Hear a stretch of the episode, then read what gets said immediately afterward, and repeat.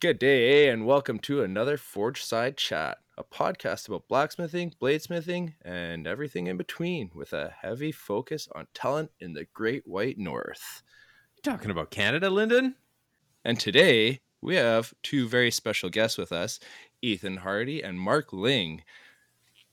How you guys doing today? Well, how are you all? Good, good. Doing good. Doing very well. Very well. Awesome, sir. Excellent. So today we've got two guests on the show. We have Ethan Hardy and Mark Ling. So Ethan is from Alberta. He's 19 years old, and believe it or not, he was already a presenter in Can Iron 2019. And while he was there, Mark came up and presented with him. So we've got two of the dynamic duo, um, or I guess it's what's a quadruple? I don't know what a duo, trio, and It's a it's a gang, man. It's a gang. it's a Yeah. chain gang. It's, a chain gang. So we got two members of the chain gang. We're missing Andrew Larson and Jonathan Pinkston. And these guys are pretty freaking awesome. Um, we've got Mark, who studied under Matt Marty, who is affiliated with Brian Brazeal, very skilled. And Ethan, who studied under Alex Steele. And oh, I was supposed to say that actually Ethan is Emily Hardy's wife. Oh, I, Yeah. I screwed that up. Yeah, no. So today with us, welcome everybody. Today with us, we have uh, the husband of Emily Hardy. With us uh, is Ethan Hardy. Correct. Today, Ethan. Thanks for clearing that. Something- something like Fine that. Introduction. You're truly- So yeah, so he studied uh, under Alex Steele and used to make uh, lots of hammers for Alex Steele as well. So if you ever purchased one in the past, maybe you have one of Mark Ethan's hammers. It's quite possible. So what's up, guys? You go first, Mark. Soothe us Me with go your voice. first. Um. Well, I as far as what's most recent, um, I just got back from a a pretty extensive trip. Um, leading up to going to Quad State, I stopped at a, a few different people's shops along the way. Um, that including Jordan Goodwin's with Axe and Anvil. Um, and then I helped Andrew Larson with the new shop build. Um, and before both of their places, I went to the Tannehill Conference, which is put on by the Alabama Forge Council. And then following up at the end of all that was Quad State, which is said to be the largest annual blacksmithing gathering in North America. Um, and I would say it, it certainly lived up to those standards and was pretty pretty cool. Um, Nice. Even Did- even with COVID going on, it was still a real big event this year. Oh yeah, um, this was the first year that I'd been, and there was people saying that the numbers did seem down, but there was still probably uh, someone had said like a thousand people maybe Wow, um, that showed up. that's so cool. So yeah, it. I I think that that COVID here might be um, a little bit different than it is there in the Great White North, but um, so so there's that, and just a lot of tool vendors. I I think that was the most impressive part was just the number of, of tailgaters there selling things. Um, Yeah. I had never seen it before, so. So and then while you're there doing that, you would suspect that Ethan would be with you there as well because I mean, why why isn't Ethan there? Ethan, why weren't you there? When I tried to sporadically run across the border at three in the morning, I was stopped by an attack helicopter. They chased me back, and here I sit. Forced you to take a class one driver's uh, exam. The only way you can get across the border is if you're a trucker. So here we are. There you go. Uh, He's working it. That's all. That's that is all in a joking way. Please don't report me. Some people, some hosers don't know how to take humor like that. A. nice. nice. well done. Cool, man. So that's pretty much what you've been up to lately, hey? Is you uh, that's what you were telling us before is you're signed up for a class one course right now. You're not at home. Where are you? I'm in Lloydminster, which is a border town between Alberta and Saskatchewan. And I'm just I'm almost completed the first week of the four week class one course. It was just came up because of a, an opportunity through the ranch that I grew up on. And a class one's a handy thing to have, especially because it um, is very expensive to get uh, right now. And then, other than that, what I've been up to prior is moving. So, when my wife and I first got married, we moved to Edmonton, the big city here in Alberta. And uh, I had a, a, really nice shop just outside the uh, southwest corner of Edmonton that I was renting. Um, and then the farm that Emily grew up on came up for sale via her parents because they wanted to move closer to their oil field business. They offered it to us, no and uh, and it was just the ideal location for us. And so we were blessed to be able to um, buy that. And so we've been moving there, and that took about a month. It was a little ways away, and obviously there's quite a few heavy pieces of equipment to move and things like that. So. Um, just before I left, I would say that we were decently settled in. So it was kind of sad to have to leave our our new home and my new shop, but here we are. So eh, that's what's going on with me lately. Man, I know all too well what that's all about. Sorry, Justin, what were you gonna say there? I, I that's like three times. Well, no, let's, let's, let's, see what you, because Lyndon's living at home right now. He's he's in between homes, so yeah, yeah, that's yeah, that's why he understands. Um, I don't know what I was gonna say, Lyndon. Okay, well, I mean, I'll just carry on with where I was going with it then. I mean, oh, I was gonna say, so are you able to travel back home during the weekends to see your wife? She's actually staying with me. The bed's just just barely big enough. Or okay, yeah. Well, you guys are newlyweds. That's perfect. yeah, yeah. So, I'd yeah, be sleeping on the couch. yeah, we just rented a little basement suite, but we are. Um, we I haven't yet encountered a weekend, but when I do, tomorrow evening we'll drive home, and I guess it's Thanksgiving this weekend, so we'll probably that's right spend that time uh, over some turkey, and then we'll be back up after oh. I wonder how could I do uh, Thanksgiving kulukuku. I don't know, man. Got to do it like a turkey. I don't know. Like, is it? It's pretty much like a turkey already. yeah, that sounds like a turkey. yeah. Oh man, yeah. The having to be not in your home situation is no fun. I've been living with my mom now for almost three months because my wife and I, if and, and if you're new to the podcast, you might catch some of this in earlier episodes, but we haven't quite talking about it the last couple episodes. Um, been living with my mom for a couple months now. We, my wife and I, sold our house, and in the whole midst of everything, found out while we were getting ready to sell our house that we weren't going to be getting our new place until November twentieth, and we kind of just were like, well, you know, it is what it is. What do we do?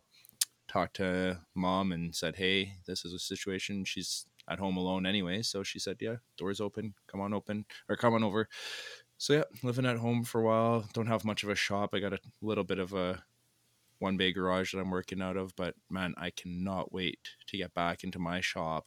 I am like just itching to get in there. November 20th, I finally get possession of my new property and oh, I can't wait, dude. The the excitement is just it's just just killing me, man. I can't take it anymore. and I listened to Nick Tobin and his what, what's his uh is his, his name job? Sean? No, Nick Tobin and uh, the guy on uh, Grind for uh, Hustle and Grind. Mm, J.K. Blades. Yeah, they were talking to on their podcast about you know, oh, we were away for a week from our shop, and it was yeah. just it was driving me nuts. Yeah, yeah, screw you, away for a week and being upset. But then you know, Mark's on the road for how long, right? Yeah. And, well, that was that was an odd thing because it had been I think it was just about four weeks since I lit a forge in my shop when I got back. Um, Wow. and that's the longest I've gone for maybe since I started forging. I don't know. Actually, that's probably true.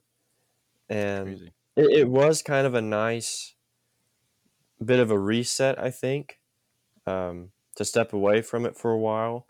And, and Right. also, you know, what I was doing for that time was also very encouraging for when I got back. Um, for sure. yeah. Yeah. So, okay, we've heard what I've been up to lately, what Ethan's been up to, what Mark's been up to. Justin, what the heck you been up to, man? What you been doing? Uh, my week's been kind of uh, nothing super special. I've been working on my website, trying to clean that up some more. You have Um, a website? Yeah, yeah, I do. What is it? Uh, rainydayforge.ca. No way. Yeah, I've been I trying thought you were to- just like No, no. Instagram and stuff. Well, yeah, well, I have Instagram and Facebook, but I'm trying to get the website up and running properly. Listen Hmm. to a few like not podcasts, but like video things this week, and uh, got a few little tips and stuff. So I'm trying to apply that. Um, Cool. I shipped some knives down to uh, Garage Grown Gear. They're the guys that host my uh, my little hiking knife. Oh, Took some pictures. Went for a walk in the bush, which was like it was ridiculously hot for October. Holy Right. crow, plus thirty. I'm sweating out there in the woods, running around with my camera and trying to yeah Hmm. get some nice lighting and stuff. I had to weld Um, in that today.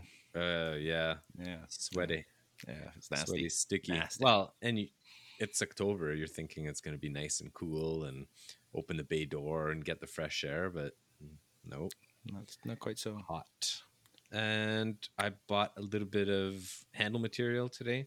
Went to uh. Windsor Plywood, picked up a sheet um, of bocote Very cool. sheet. A Is that uh, is that a wood that you have to stabilize or? No, no, it is dense. It is uh, quite solid. This piece has lots of uh, lots of grain in it. I saw that, Looks- yeah. looks beautiful. Very nice. So I snagged it. I was looking at the uh, oh Cocobolo. Mm. Man, they had some nice Cocobolo, but uh, so expensive. I'll maybe I'll grab a chunk at some point, but uh, I know that's a pretty severe irritant as well. So, and oh, I stable. I'm stabilizing some maple, uh, Manitoba maple box elder. I've got a batch soaking right now. This is under the vacuum for about 24 hours. Cool. Letting it bubble, draw out all the air, and now Dang. all the fluid is soaking into it. And I'll maybe I'll pull it out tonight and cook it. It's been it's been soaking for I don't know 28 hours now. So You got that in some dye. yeah, yeah, um, like a dark blue.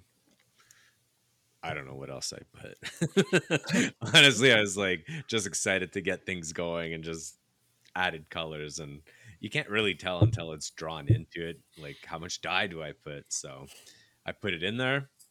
We'll see what it what it how it turns out. So hopefully it works. You guys ever uh, play around with stabilized wood or anything like that? I've used my- it, but I've not ever, I've not ever done it. Um, so I- it, it's pretty foreign to me, I guess. Hmm. Yeah, vacuum chamber is what's required a vacuum pump and you're drawing out all the air out of the wood and then you as you release the pressure the liquid goes into the wood but you need to keep it under that um, under the fluid the level of the fluid so that it all gets soaked up I was even at then- uh, yeah I was at Love Nest not that long ago, and I was asking about the pumps that they had there if it would work for stabilizing wood, and she didn't know what I was talking about quite really. She was like, "Stabilizing wood? No, that's not what you don't use this for that kind of wood, honey." if you want to stabilize it you'll need a popsicle stick and some tape so Okay. Yeah. I don't know if there's love nets all around uh, Canada, but whatever. it's an adult shop. yeah, that was All right, Lyndon, let's dig deeper with these guys. We've got Ethan here. We've got Mark. I, I want to dig into the stories. I'm uh but before we started recording, we were starting to jump into the stories and we're like, whoa, time out, time out. We want to hear that, that shit. every time we During do the this, show. too. Yeah, we gotta Yeah. stop doing that. Um uh, let's let's go to our stock question. Uh let's go with Ethan. We're we're going Canadian first. Uh let's hear about uh your first anvil. it, it- maybe it wasn't an anvil. Maybe it was something that resembled an anvil. True. hmm Uh, well, it was beat up enough that it I would put it in the category of resembled an anvil.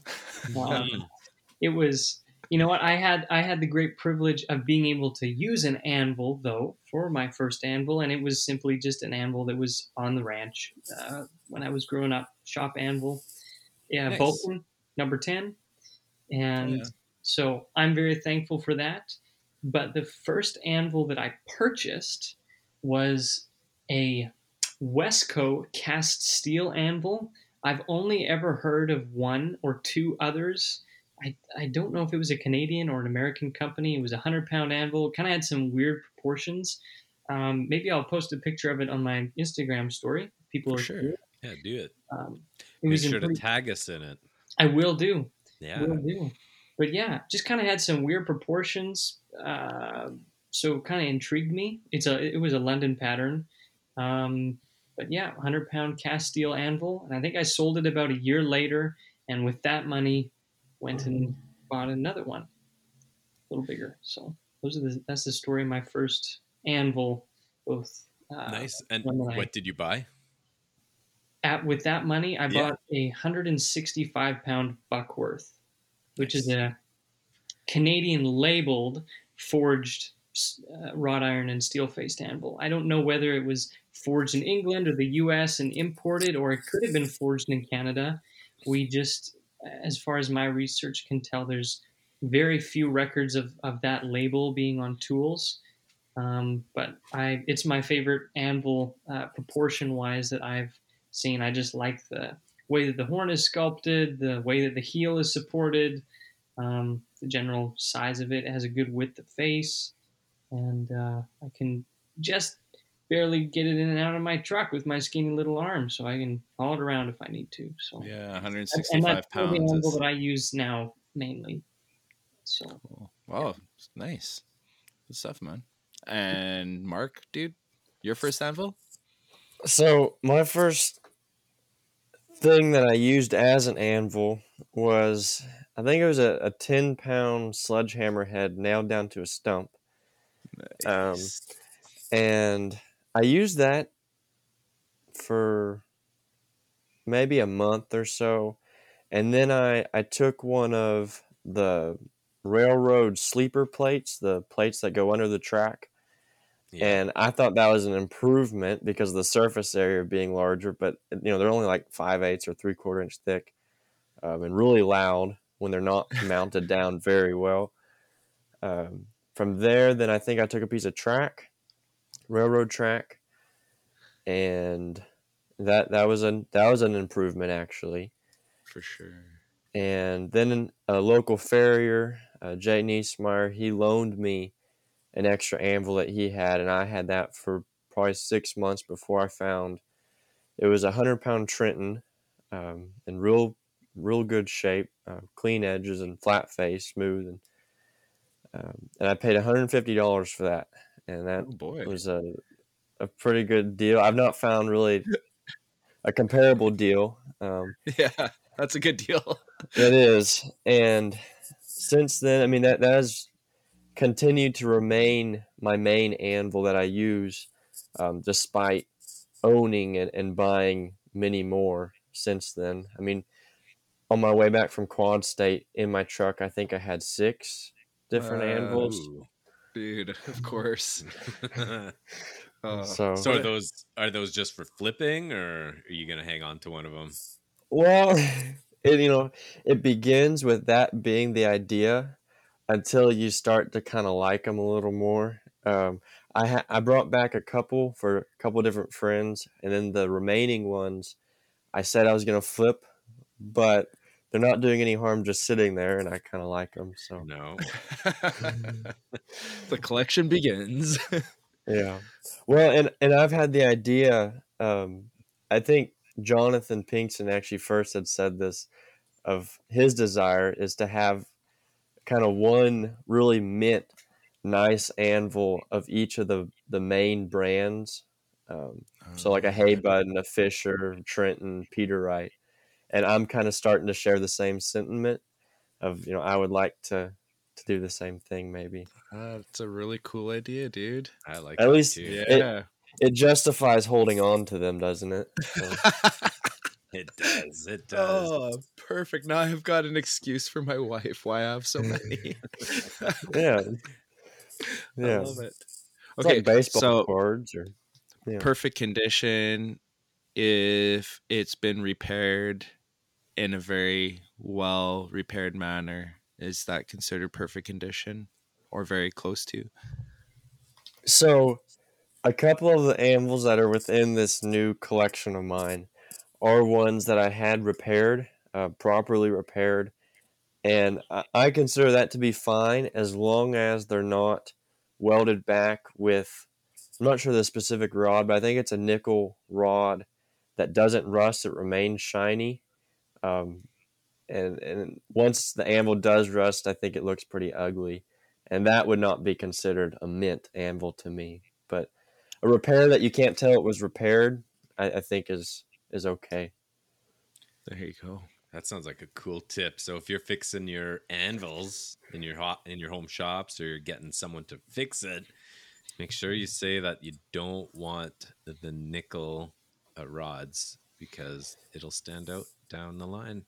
Yeah, and I was told, I mean, it's a harder rod, um, but I'm pretty familiar with using a mild steel anvil, anyways, and so having a softer rod that blends in better is just fine by me. If you uh, have a large interest in anvil repair or even seeking out an anvil and you're in Canada, there's a company called Grindstone. They're out of Toronto area. Um, I believe is his name Brad Brad Blo- Blowsaw Bros. I can't remember how to say his last name, but they repair anvils and they use um, the Stoody rods to do the repair. I don't know if that's the rod that you're thinking of, Mark, but um, that is pretty much like the more well-known repair method is to I think it's called the Robb Gunter method is what it's considered. And uh, there's a whole process that. That's the the main thing is repairing a wrought iron anvil with a tool steel face is the one that's really tricky because if you've got a cast steel anvil, then just go to it. It's not a big deal. You preheat it, weld it up, away you go. I don't know, Ethan. Do you know anything about anvil repair at all? Well, just to the extent that you pointed out, preheating and uh, making sure that the surface is prepped and welding with the appropriate rods. Uh, I did have a fellow, young fellow, another fellow named Ethan.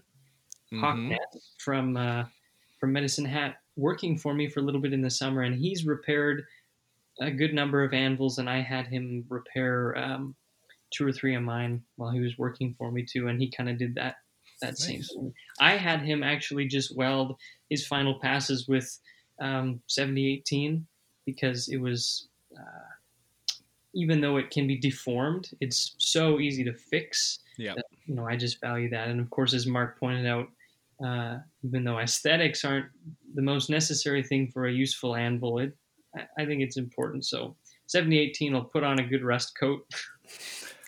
Yeah, Justin, you fixed one of your anvils before, haven't you? You used 7018, mm. right? I don't even know what I used, man.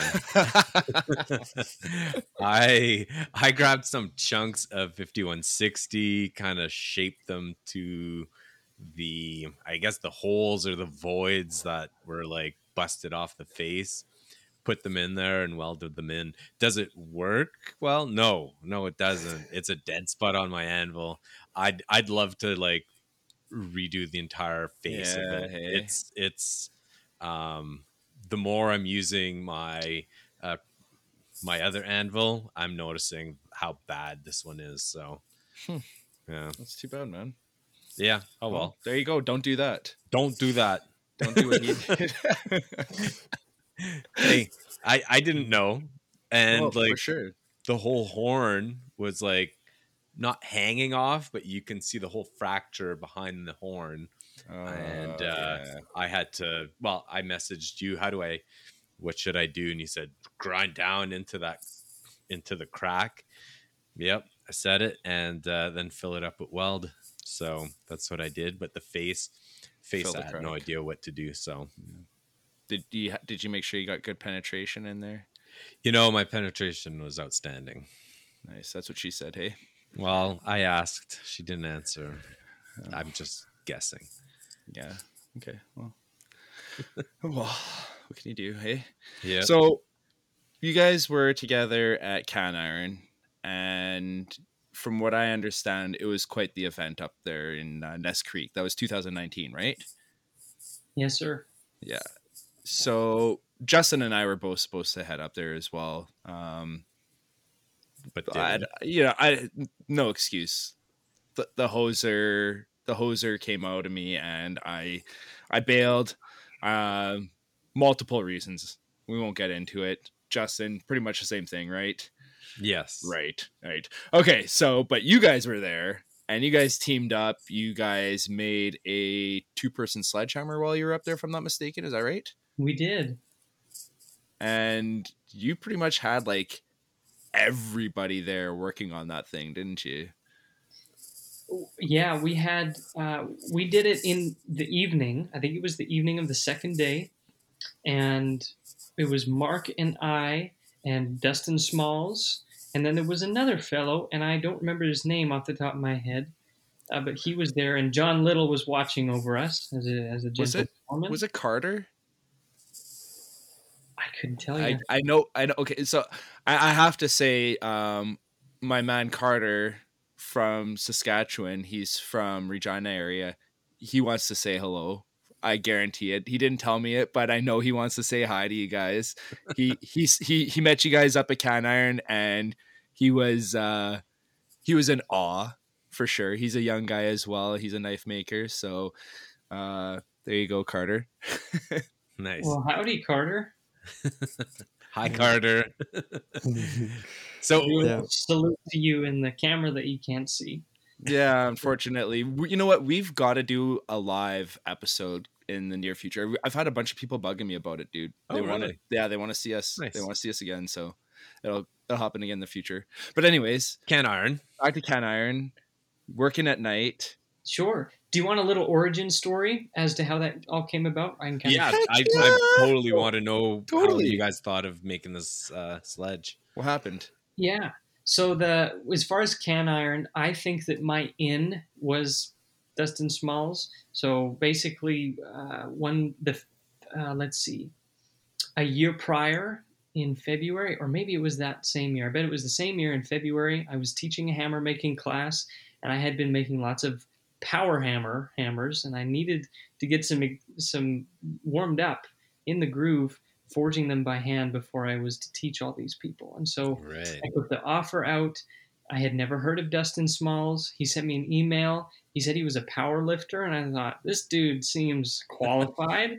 so I, he came out, and we spent a few days together, and I enjoyed visiting with him. He was a great person to work with, struck well, as you can imagine, and uh, i don't have to imagine i know yeah. there you go.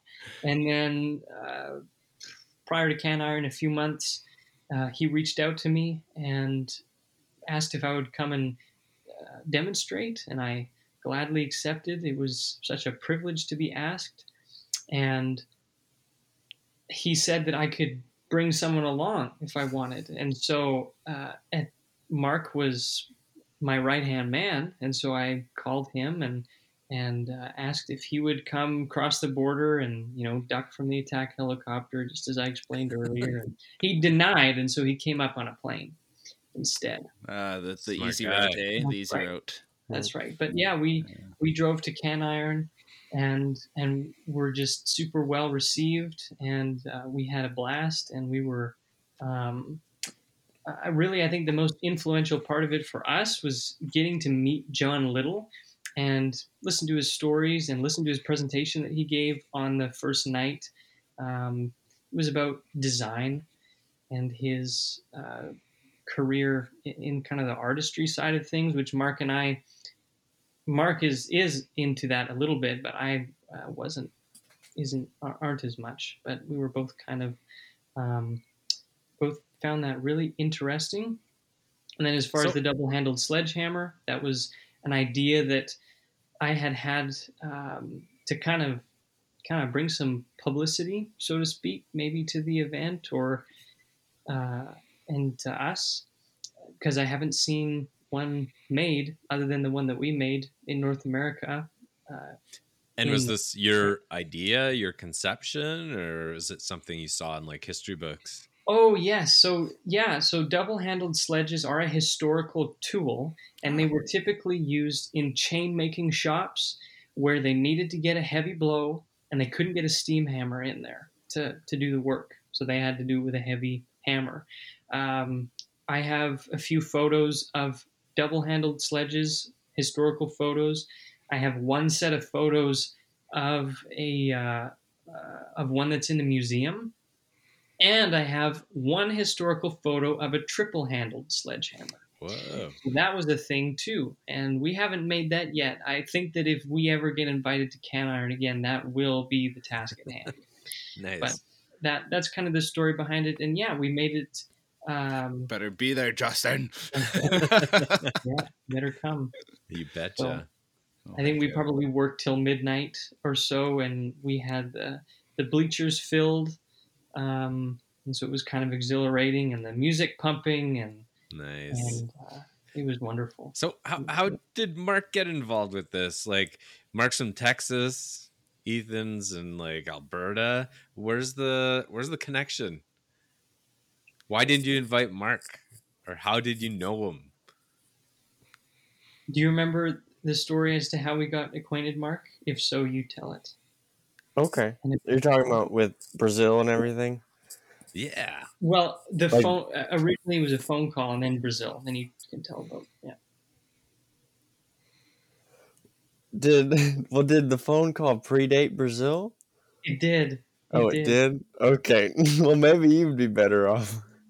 Well, that's okay. It was the first time that we had ever got acquainted. I sent Mark a Facebook message out of the blue. I had seen him a picture of him demonstrate at Steep Hollow, and uh, sent him a met. He looked young and he looked like he was doing a good job. And I cool. thought, wow, I want to know this person. So I sent him a Facebook message and said, probably very bluntly, "Hey, you." you look like you're doing a really good job. I want to get to know you. Can I phone you? and he sent me his phone number, and I and I phoned Mark, and we had a little conversation one day, and so that's how we became acquainted and then uh, nice. uh, Mark will pick it up. So was CanIRON the first time you guys actually met? Well, in person. So then, then what followed that phone call? Um, Brian Brazeal had previously in the past, I think he did a couple of years, 2012 and 2013 maybe, or somewhere around that time though. He had put together a group called the International Young Smiths. Um, of which it consisted of of Alec, um, Daniel Rife, Daniel Leah, um, Dave Custer. Yeah, I can't think of.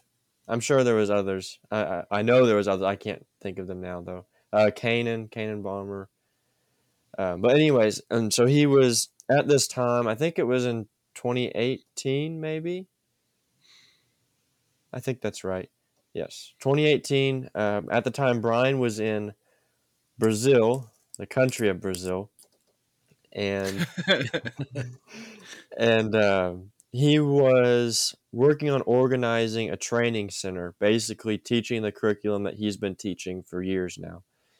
And he was hoping to get together another group of international young smiths, um, and so he did, or, or, at least he, he began that. Um, and the group had consisted of myself, um, Ethan, Andrew Larson, Jonathan Pinkston, and then a bunch of others. We'll a bunch of others.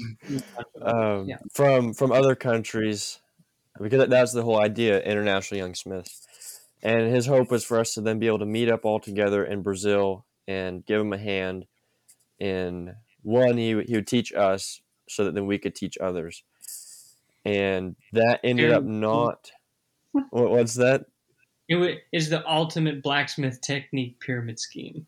right Oh. That's it's kind of what it sounds like to me. It's like this sounds brilliant, but Yeah. anyways, continue. Sorry. So it, it never truly came to fruition in the way of, of us actually meeting together. And, but we had actually, during this time, myself, Ethan, Jonathan, and Andrew had kind of made ourselves a separate chat um, so that we could talk amongst ourselves without bothering, you know, the hierarchy of, of the elders, of Brian and you know, everyone else. And uh, so we had, we'd gotten to grow fond of, each other and, and wanted to meet each other. I think Ethan and Andrew had already worked together once. Yeah. Um, Andrew had come up, I guess, and gave Ethan a hand for a time. Anyways, so th- this didn't end up happening. The trip to Brazil did not happen, um, but we still wanted to meet. And Ethan had the contact, I guess, for Alan Lake, um, the owner of Moccasin Mountain Hammers in Montana, which is said to be the largest functional collection of mechanical power hammers in North America, but probably elsewhere as well. Oh, Um, crazy! And I've never heard of that. yeah, cool. it, it's a it's a really really cool shop. Um, line shafts too, running other uh, machinist Oh, equipment of, no. of shapers, yeah, shapers and lathes and Oh, and all that's so different cool. things. Um, so we met up there. I guess it was it was in the March of 2019, and that was the first time I had met Ethan, Jonathan, or Andrew. Um, so that was kind of an interesting conversation to have with my parents of you know convincing them to let me go to this man's shop for a week to spend How with old you? teenagers I'd never met. I think I was 16 maybe. Okay. Um, and so obviously though that that happened, and we met, and and the rest is history, I guess. Mhm. And so we had, I, I think it was that following summer to the first chain gang trip, 2019, that I invited Mark out. And so it was the second time that we had worked together in person. Oh, crazy! Oh. Wow. Yeah. So, on YouTube, if you look up Ethan Hardy and Mark Ling, a video comes up of the Chain Gang. Was that the first meeting of the Chain Gang that you guys have documented there somewhat? What's the, I'm just searching it up now, but what's the title of the video specifically? Uh, I believe it's actually called Chain Gang. Um, oh, dude, sorry. That's, that's okay. So, yeah, the first one that comes up is Chain Gang Trip of 2020. So that documents the second Chain Gang trip. That's the one. Yes. There is some footage of the first one, and it's grand. But the uh, the se- the second one has a little bit more documentation with lots of funny moments. So So, what was the second trip? What did you guys do there? same thing. It would after the Same place? first one. Yeah, same place. We enjoyed it so much that we wanted to make it an annual affair. Oh, The dude, next for year we did it. sure. and then uh, the border was shut down at that time last year. Tabernacle. Oh. Yeah, so we weren't able to do that, but kind of how it worked and how it may may hopefully work in the future would be that I drove down to Montana to the Great Falls Airport, picked up the three Southern hoodlums, and we would drive ourselves out to the middle of nowhere, um, nestled in the hills, and go stay in a log cabin and um, work ourselves almost to death. That sounds cool. And it's Very wonder and it's wonderful. We were So we were just What kind having of projects were you guys doing when you guys were working together? Well, the first time, I guess the first and the second time are pretty similar in that regard. Um, mainly tools, um, working with strikers though to make the tools, at least for myself now, but also for Ethan and Andrew then, uh, they were mainly making tools with power hammers, um, and so the chance mm-hmm. to get to work with a striker and one that understands, um, at least mm-hmm. in a small mm-hmm. way, you know how to strike and, and what the end goal is, um, is a really a wonderful thing to have that opportunity. So we did a lot of that. Um, the second trip, though, we forged. I'm not sure how many sledgehammers, but I think it was uh, six or seven or or so sledgehammers, um, yeah. ranging from maybe 11 to 14 pounds um, each. And yeah. something real cool with that that was an achievement we were real proud of was um, so the way we were doing it, you know, we forged the billets, of course, with a power hammer. I think the 250 little giant there was what we are using mainly, and then the punching and the drifting we all did with strikers. And so, you know, there's there's the one director with the tongs and the punch, and then we had two strikers standing on a platform. It was maybe 14 or 18 inches tall, like pallets stacked up just to get a little better swing. Yeah, and with that, yeah, and with that setup, we were able to punch, you know, a 13 pound sledge in one heat with strikers. Wow. Um, and so, it, and that That's does awesome. sound impressive, but it's also just a fact of reality that it's proportional. Um, you know, with that size of stock, it stays hot for so long that that is mm, right something doable. Um, and there is a full length video of that on my Instagram. If you scroll back to that time period of March of 2020, there should be a full video of that if anyone's interested. Well, your Instagram. What, are your uh, oh. What are your Instagram handles so that uh, listeners can check it out? Ethan's kind of like, oh crap, because what happened with your Instagram, bud? And that's so yeah. So my um my Instagram is at Ethan Hardy. Uh, simple as that. Um, and when I, I originally started an, a business Instagram account a number of years ago, I don't remember how old I was, and and, uh, and I had that original account that I had built up my following with and kind of sustained my business with until December of last year, December of 2020. Yeah. And I was at I was on a trip to Tennessee, which doesn't really have anything to do with the next bit. It just so happened to coincide. My account got hacked, mm. and and they they were a good hacker. They changed all of the recovery methods, everything, and it was it was gone. Poof, it was gone.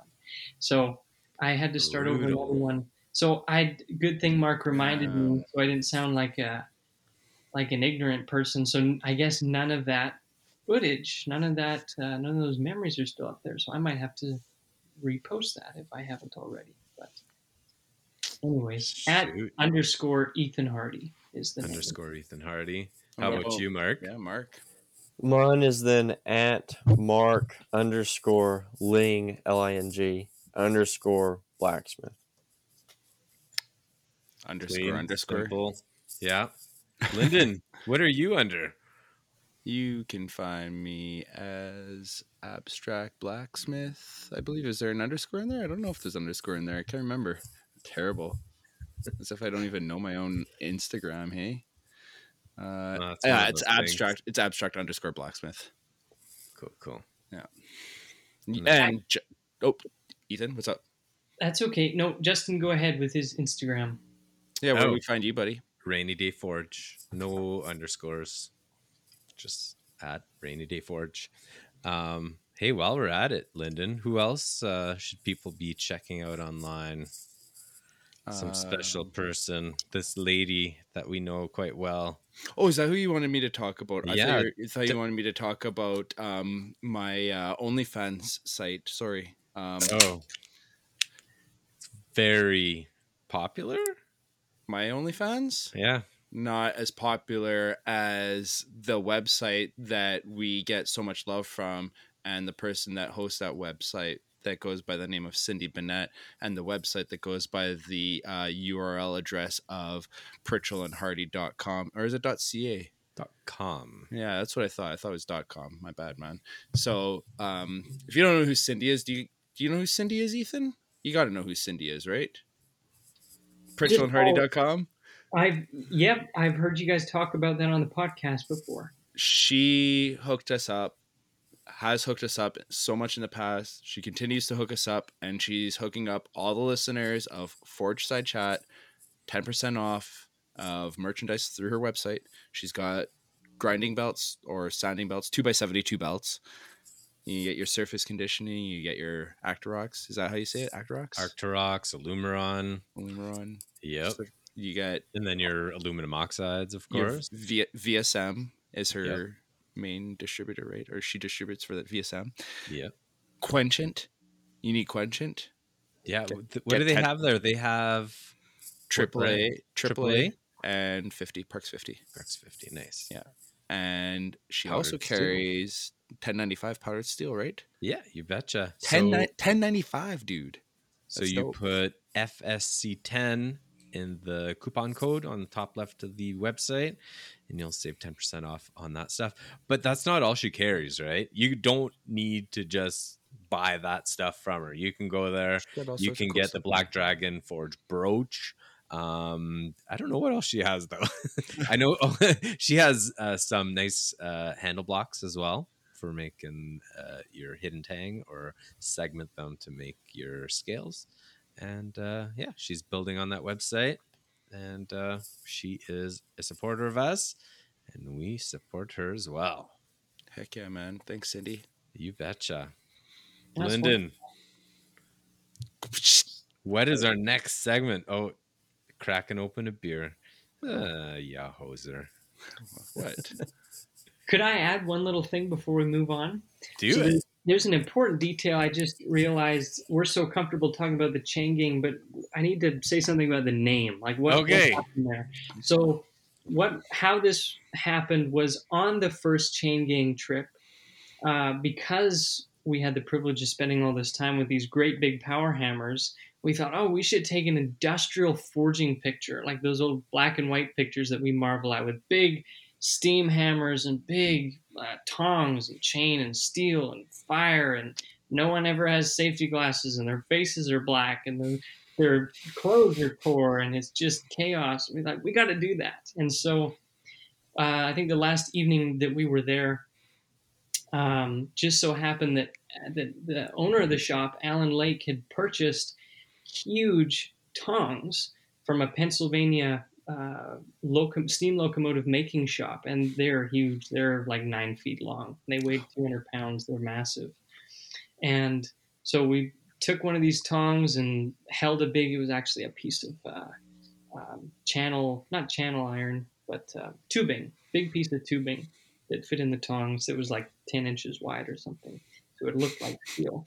And we got a big A-frame crane and hooked it up, and we put all the chains that we could hanging down around this thing and off this thing, and we, we just thought that that looked so industrial, and uh, and the and the boys rubbed uh, coal all over their faces and everything, and we started up the 400 pound Beaudry hammer and and uh, put the put the channel or the tubing in the forge and took a video and a series of pictures of us beating on this uh, tubing and squishing it, and we put oil on the dies so that fire would spray everywhere, and all of this.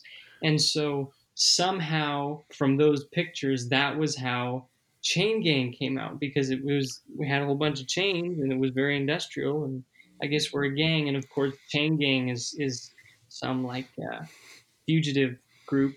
And so I guess that our scandalous picture without safety glasses and black uh, coal dust faces and fire spraying everywhere was was kind of fugitive like. So that's where that's where Chain Gang came from. Nice. And were there any adults like supervising you guys during this, or they just let you like have fun with the shop boys? Will Stelter was there. He's like a year older.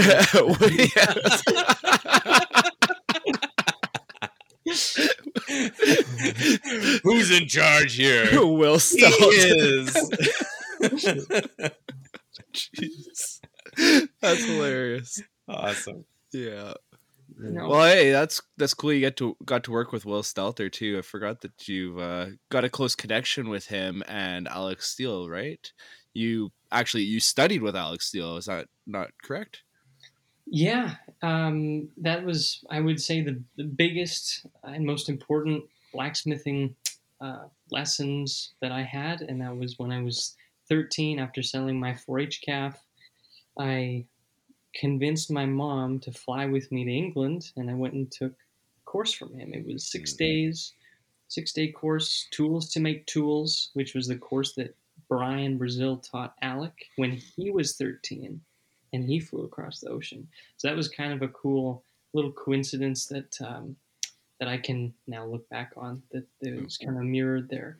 Well, And- and, and and speak of coincidence, hop over to Mark. Mark, who did you learn how to blacksmith from? So the the one and the only I'd say formal class because there's many others that I've I've learned from um, directly and indirectly, but the formal class I took was from Matt Marty, and that was just a one day hammer and hot cut class, uh, which is pretty standard for most of the the people within the Brazeal club to offer. Um, and so Matt is one of Brian's students, and so you could say I learned from Matt, but I also indirectly learned from Brian um, and what Brian had taught Matt. So, Um, in in a really weird way, this meeting that you were supposed to have in Brazil kind of had a connection already with Brian that Yeah. you guys had already had pre predetermined predetermined to that and had you met him you would have simply been actually learning from the man himself have you actually gotten to work with Brian either either of you Yes. So I've let me think about this. The first time I well, no, let me think. The very first time I'd actually met Brian in person was at Steep Hollow Forge. Um, they have a or they used to have an annual conference, and at that at that event I met him, um, and he seems to actually remember it, which is surprising because it wasn't much of an interaction, um, but it, it was cool to meet him because prior to all of that, you know, I'd been following him, or you could almost say to the extent of stalking him online, of you know, watching every possible video out there, and you know, drooling over all the pictures of his tools and and forging, and so to meet him was a big deal. But then I went to Louisiana, or actually Russell um, Russell Feller and myself went to Louisiana this past summer to John Perilou's shop, and Brian was there, and so we, Oh, we no worked. way. Yeah, and so we worked a little bit with him um, and doing some things for him, I guess you'd say too. And then, That's somebody I've been talking to a bunch lately. Actually, is John Perilou. oh he- really? What a gent. Yes. Yeah. Oh, we odd, oddly enough. Sorry, I didn't mean to interrupt, but No, yeah. that's really cool. Yeah, yeah. And so it's funny. I mean, while we're in Louisiana, we we stayed in uh, this building next to the shop. That's kind of more of like a gallery room. But you know, Russell and I just put down. I think I was on an air mattress, and Russell's on a little mat, and then you got Brian in the corner on his cot. Um, and it, was just kind of a fun experience, certainly. Uh, staying up much past my usual bedtime hours talking with Brian of everything under the sun, you know, just outside of forging too. Um, Nice. and and so then, but most recently at Quad State, um, I was set up actually next to Brian, Oh, and it was really cool to see. And this is something that, that is really cool um, of how, like looking back on the CanIRON experience and before that, one of the reasons that Ethan and I, and the whole chain gang as a whole, are able to work so well together with only having met a few times is because we follow um, the way that Brian forges. And Mhm. so, you know, we're, we're all learning the same techniques. And so when we do come together, it's like we've worked together for much longer than we have. Um, Yep. and so that that's a really cool aspect of it all. Um, to be able No, to, it's totally, yeah, totally kind of what I was getting at with the whole. You guys kind of learn essentially f- from the same person through different people, all kind of that was supposed to come together didn't come together, but then it did come together. It's kind of a crazy, crazy story, man. Really, like it really, honestly, is super cool. You guys' entire story with how things have gone for you all. You know what, man? We're at a point now that um we do this thing. Um I don't know if you know. I, I don't want to. It's, it's a Use your bit- sexy voice. It's a little bit embarrassing. She's she's here, man. She's here. okay. Get her. Okay. Okay, you can do it, honey. Come here. Hey, boys. I want you to. I want you to tell me about your tool. Uh, tools. Tell me about your tools. That's right, guys. So at this part of the show, we want to hear about the biggest tool in your shop, or if you've got a relatable story about a favorite tool or a big tool that you've used in the past, um, we'd like to hear about it. Go ahead, Mark, first, if you'd like. I Oh, me first. Okay. I was gonna have you go, but I will go. Um. So if we're going by the biggest tool in the shop, um, that just very recently, as of this last Sunday, changed, where I had given to me actually uh, a camelback drill that overall is about nine foot tall. Um, I'm not I sure what it weighs. video about that today. Oh, really? It's huge. Yeah, it's huge. Those guys are interesting characters, man. yes. Hey, if uh, if uh, if they catch us, I'm deaf and you can't talk, right? No, you're deaf and I can't talk. What? That's right. yeah, yeah. But uh, Sorry. Anyway, so I'm not sure what it weighs, but it, it weighs a, a fair amount, and it, it's not yet set up um, because I have just recently gotten it. But that'll be the next next big thing to be in the shop, um, and that you know runs off a big flat belt and pulleys, and it's cool. So It's describe All, this. it's What- all what is gear it? driven. What is a Right. nine foot camel drill press? Drill? Yes, yes. So What it's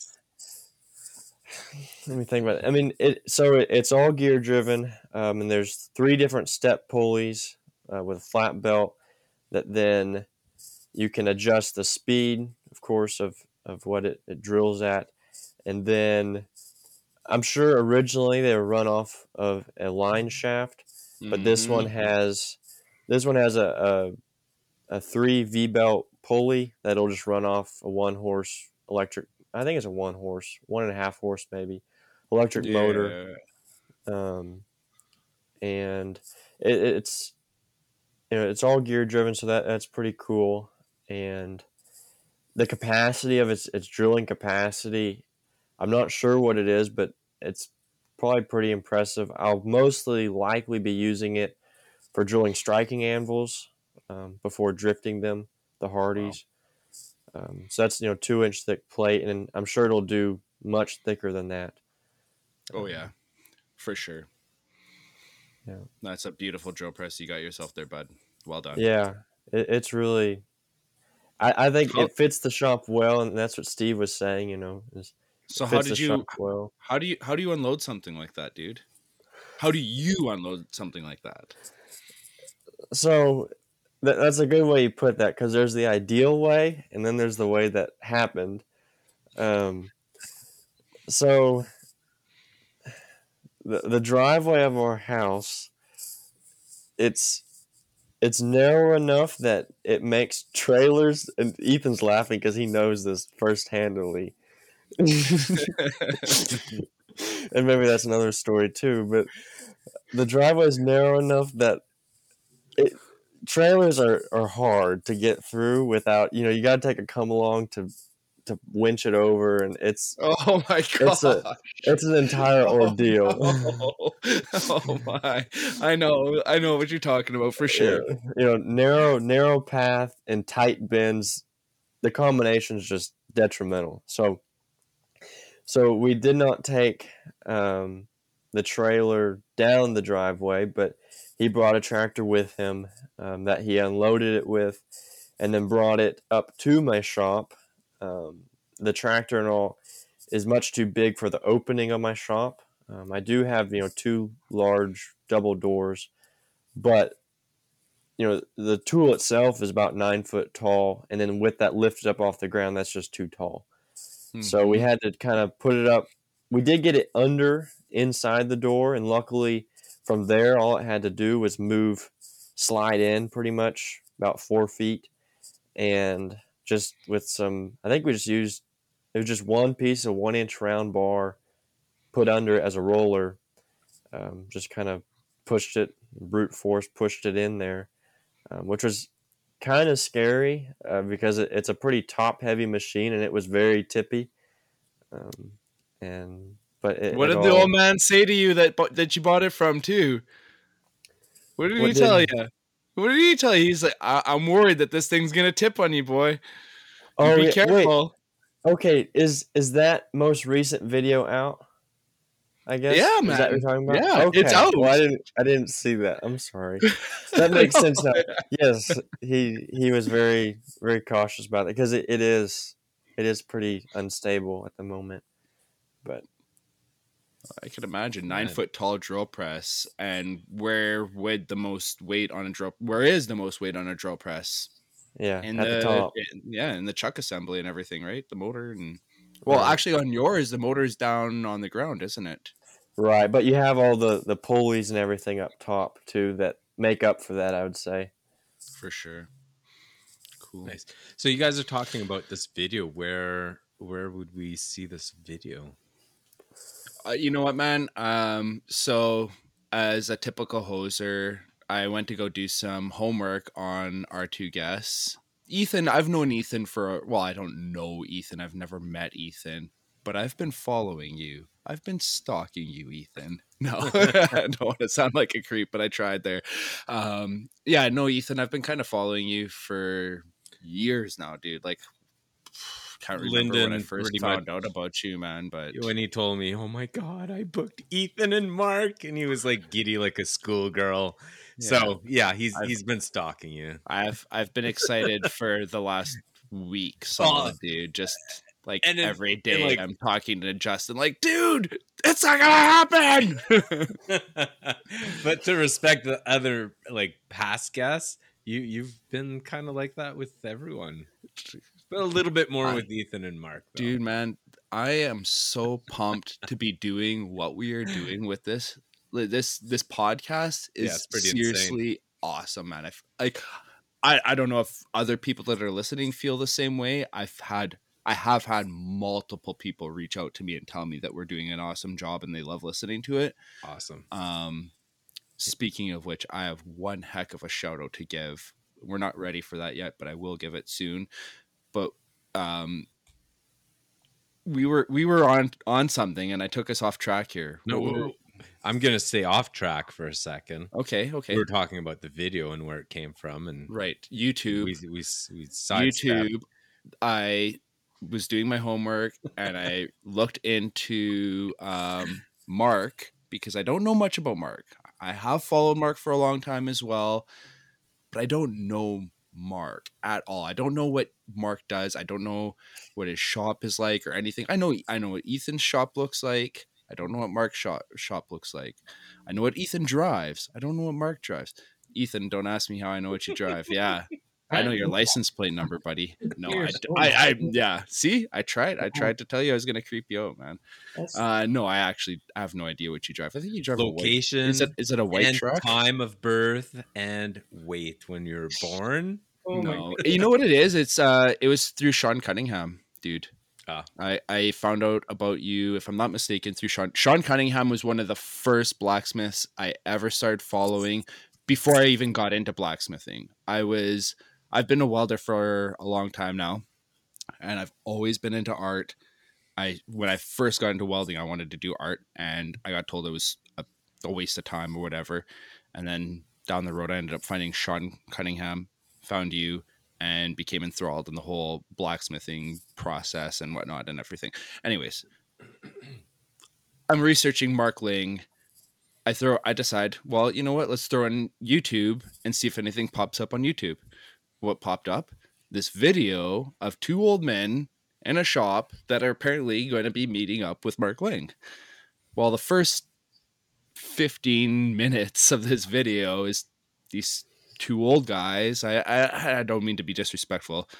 These guys were awesome. They're they're hilarious. Some jokes in there were good.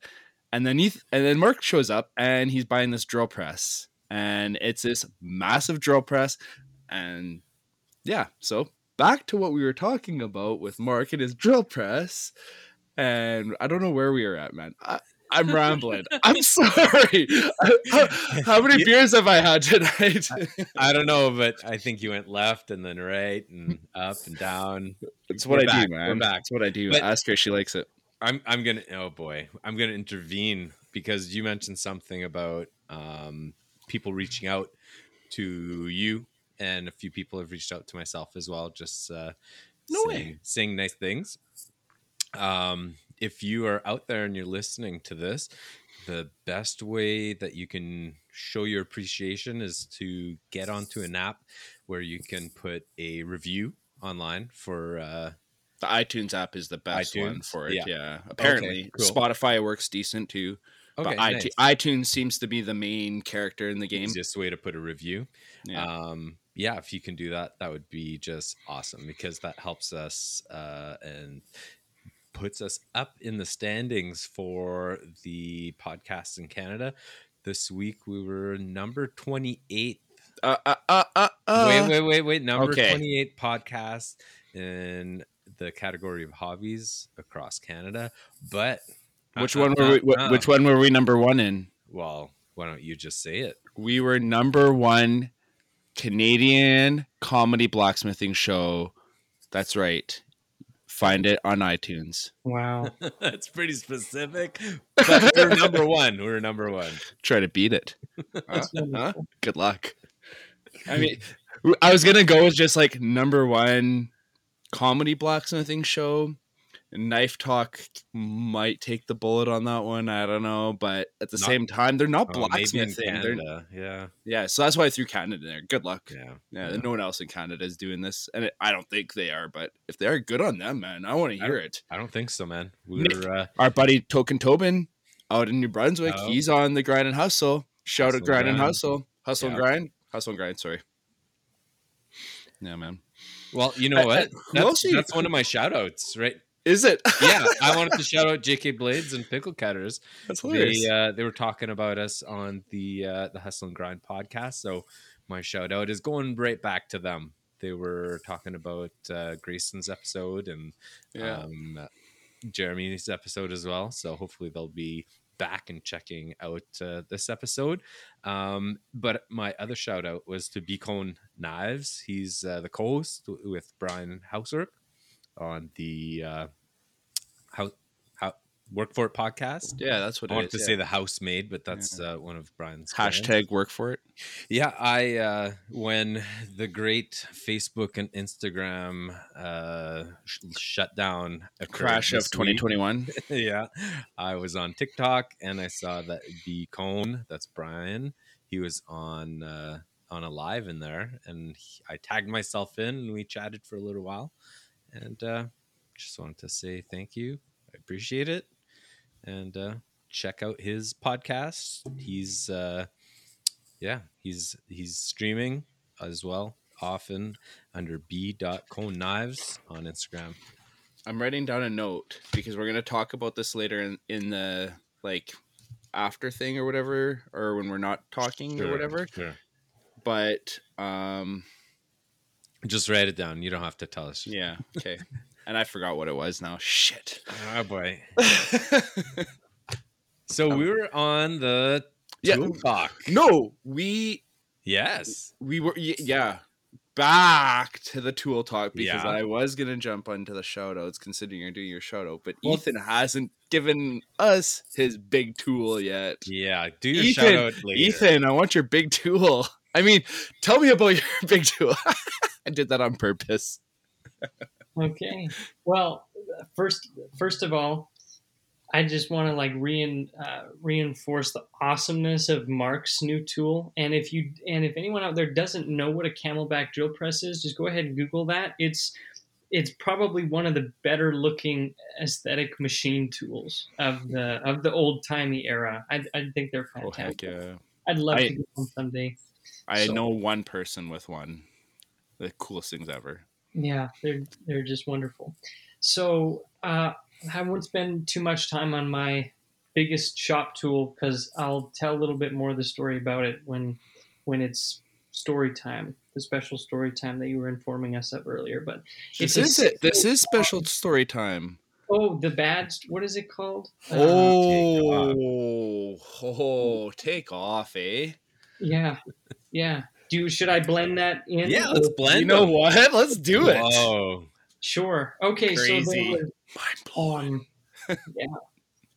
Um, I was looking for a bigger steam hammer because I, uh, to be honest, I, I had the money where I thought that I could buy one, and I convinced myself to do it because I wanted to get into industrial forging, and for some reason, I figured that a steam hammer would be about a practical way to do that. So uh, I, I contacted Andrew Alexander of Blacksmithing Tools in Texas. There's a reason that you would think steam hammer, though. We'll get to that later. Yeah, sure, Sorry. sure. Um, and so contacted him, and he very graciously uh, sent me a few recommendations. He didn't have any himself, but he knew of a few people that that had them. And one of them was a Niles Bement Pond 600 pound steam hammer. Uh, in? I think I think it was in southern Texas, and uh, owned by a dude who hadn't actually ever used it. He was just a, a movie, uh, like a movie filmer or special effects guy or something like that. And he liked blacksmithing, and so he had his steam hammer for a little while. And he wanted this, or he was kind of interested in selling it. And I uh, kind of fell in love with it. I just thought it was super cool and and uh, just fantasizing about forging big industrial things um, like anchors and steam engine parts and things like that would just intrigued me. Taking another Chain Gang picture with a steam hammer would be awesome.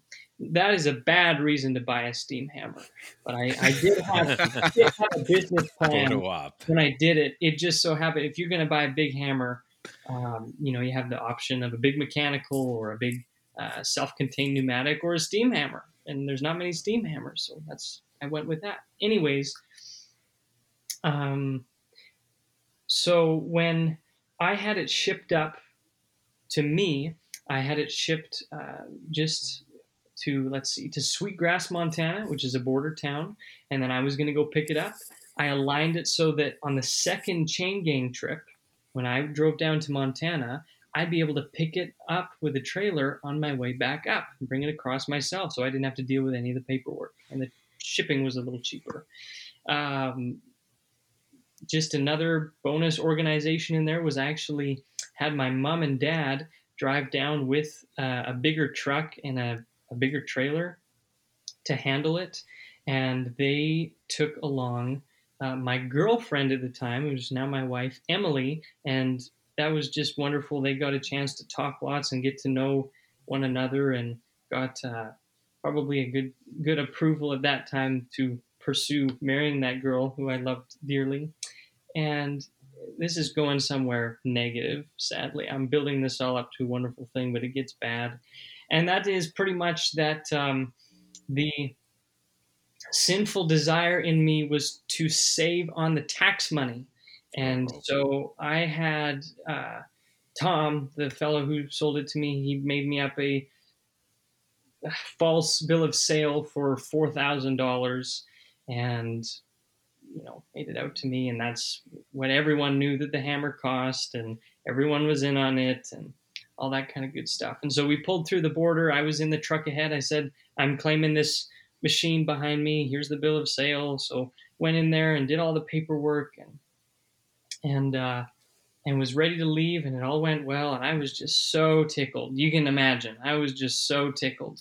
And as I was walking out the door, no exaggeration, the border patrol officer who we were working with called me back in and said, "Oh, I." Uh, I, I just need to clarify something. Do you have an online banking app?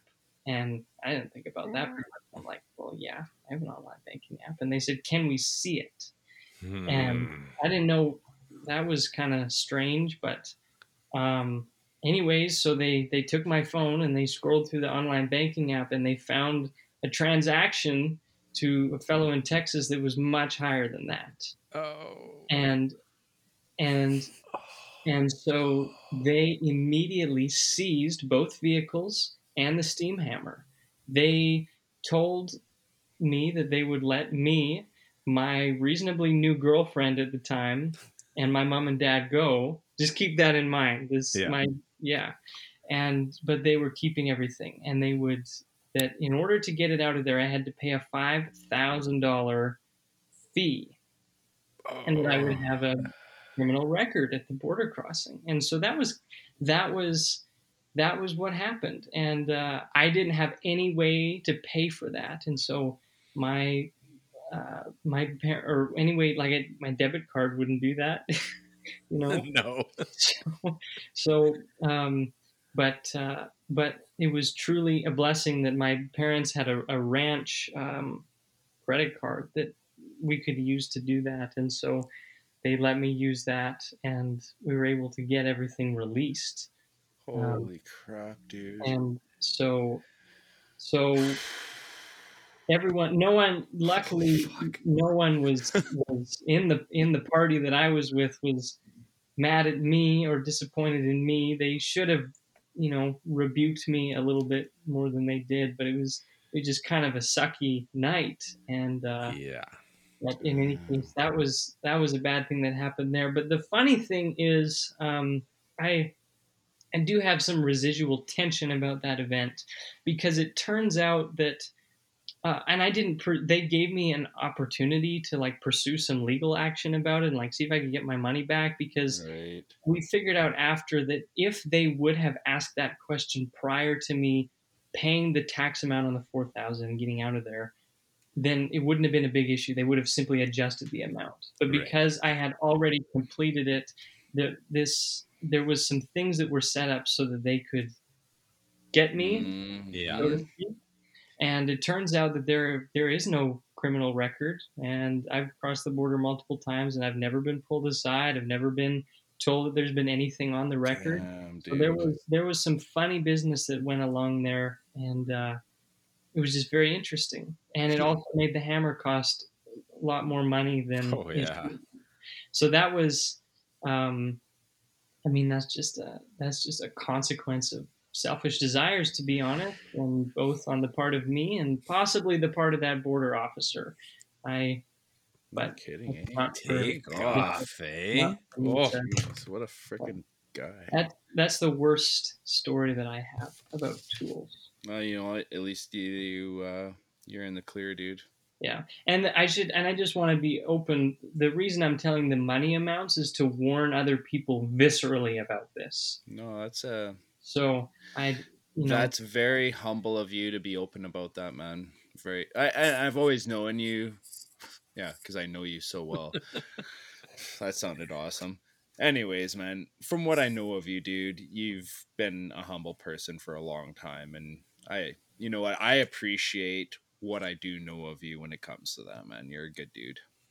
I appreciate that. Thank, thank you very much. I, I hope that I won't go downhill now that that's. Now, oh, now, now that you're now that you're affiliated with me, watch You know- out, man. It's all you know- downhill from here. you know what Ethan did? Oh my god. Yeah. Uh, E- Ethan was hanging out with Lyndon Novak. He's up to no good. That Ethan now. Yeah, that's what all the that's what all the old ladies are going to be talking about. Anyways, Mark, you got a story about uh, something that might make us say take off, eh? Well, I I should have done what Ethan did, and and combined it with his you know tool story and all because I could have because that's actually what mine is is about that drill that I got. Um, that the uh, the Camelback drill. So the person I got it from, I originally got in contact with him because he was interested in buying a fifty pound little giant that I had. Um, and so he showed up and he brought a, a camera with him too, and I thought that was well, that's interesting. And he began filming the interaction that we had that day, and as part of the the initial, I guess, negotiation um, of in his effort to get the fifty pound little giant, he had offered some cash and then also on top of that a trade of this drill that I have right now. Hmm. And as I said earlier, it's a big drill. And I was in the market of a, a drill press, of a larger drill press that'd be capable of drilling these striking anvils out. Um, because previously I, I'd always done it at school, at the shop at school, so it wasn't an issue. But now I'm no longer in school, so I, I needed a solution for that. But most of the um, drill presses that are offered today that are capable of that are pretty small footprint still. They don't take much. Um, and so I, I was really hesitant. I, I didn't want, I told him I did not want the drill press simply because there's not, I don't have room for it. I can't justify using the space it would take. Um, so I, kind of, I kind of told him no about that, but he ended up, he did buy the 50 pound little giant.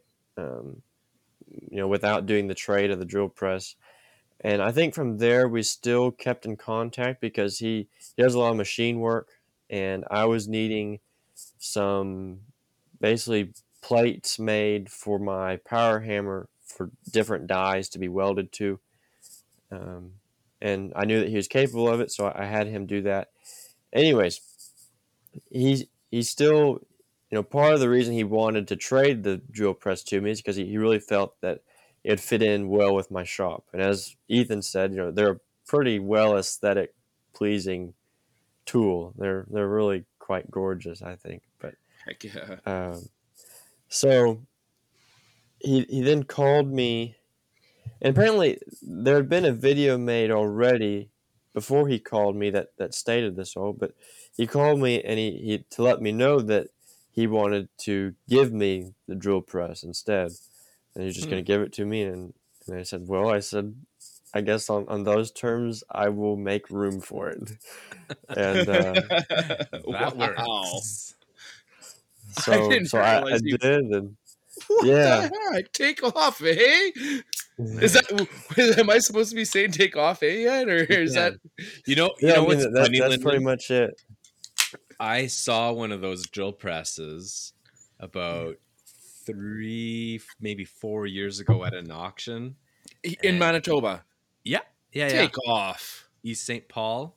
Um, What? yeah, I picked up a stereo for like five bucks, and it's it's like worth a couple grand. It's it's ridiculous. Anyway, um, but at this auction they had one of these drill presses, and I think it went for two dollars. Dear Lord, Yep, yep. that's Wow. insane. The guy was a scrapper, so it probably got melted down somewhere. Oh, No. Yeah, you know. I. I know. or it's sitting in some yard somewhere. Who knows? I'd be hilarious if it ended up being Dan because um, Dan at Henry Avenue Forge has one that he uses and he swears by it being one of his most favorite pieces of machinery in his shop. Actually, this guy, he was running an antique shop in Transcona somewhere. Huh. Yeah, In Transcona. not sure where exactly, but um, I don't know. I've talked to him a couple times. Yeah, love the man. That's one thing I I miss so much auctions. I love just going out, hanging out, getting a coke. and Dude, I hit up a and- whole whackload of garage sales at like the end of summer. I was just like, wait a minute, garage sales There are weren't many, but find anything cool? Um, I got another Reed Vice, and another big Reed Vice, real big one. Um, At a garage sale? Yeah, Nice. yeah. I picked up that big filing cabinet. It's like an engineer's Oh. filing cabinet, Oh, I didn't see this. Yeah. Excellent. and I got it is a um like a wire like a bench grinder, but Okay. dude. I don't know if you can. uh, It's a okay, so a pedestal grinder maybe would be more what it's called. Okay. this thing is massive. It came out of the CN rail yard. it used to run off of a three horsepower three phase motor, dude. Wow. All right. Yeah, it is massive. So the three phase motor inside of it died, and the owner of it gutted the internals, hooked up a belt to it, and an external motor, and has an external motor running behind it. And it's not it's only a two horsepower motor that it runs off of now, but still, Sure. seriously. To, and, and honestly, the only reason I wanted it was for the wire wheel on it for Yeah. buff for buffing off scale and stuff like Nice. that. What what kind of stuff do you guys use for taking off your scale? What are you using, Ethan? Um, well, to be honest, uh, most of what I make is hammers and tools that are, and so for tools that are heat treated like hammers, uh, once the quench happens, most of the scale is ready to peel off, and so just a light wire brushing just leaves a, a wonderful surface. And then as far as far as the tools go, also generally, um, I've been able to develop develop a process where there's few enough heats that not much scale develops. Hmm. So on the tools, that's kind of how it works there. And then otherwise, I'm I'm really um, unevolved when it comes to getting scale off. I'll just I'll just wire brush things. Um, Yeah. I think I've used a a needle one. scaler once in a while if I'm trying to do a big job fast. But uh, yeah, simple as that. So, where would someone go to pick up one of your hammers? They can go to www.ethanhardy.com. There's a couple of different website addresses that'll take you there. Hardy Locomotive Works, my business name.com will take you there too. You Um, don't sell just hammers though either, right? You got flatters on there and other stuff too, right? Yeah, pretty much uh, every general blacksmithing, uh, blacksmithing hand tool, hammers, top tools, which would include fullers, uh, different sizes of fullers, flatters, um, bottom tools or hardy tools, uh, tongs, hammer tongs, flat bit tongs, um, a couple other specialty tools that are on there uh, that are available for purchase. If Very cool. interested. And Mark when you're you're doing selling, the same thing too. do right? you uh, do you ship mostly to Canada, or where do you where are your buyers? Uh, well, because because Mark is a better tool maker, he takes up all the U.S. market. So Ah. I won't send anything below the line. No, I. It's all Mark's fault for sure. That's right. Yeah. No, that's right. But um, Mark does make very very nice tools. He sure I- heck says. Yeah, I have the privilege of being able to ship actually mostly outside the U.S. or Okay. outside of the outside Canada. I'm sorry. Okay, So I would say about twenty percent stays in Canada, throughout Canada, and the rest is is U.S. mostly, and then Okay. some Australia is seems to be a larger market for whatever Oh. reason. Interesting. And, and the the weirdest place, not necessarily weird, but the um, the most out there place that I've ever sent anything to was Saudi Arabia. wow, Wow. That's cool. awesome. Yeah. That's very cool. So back to Mark. Yeah, Mark's Uh, doing the tool thing too, man. And you're selling tools too, right?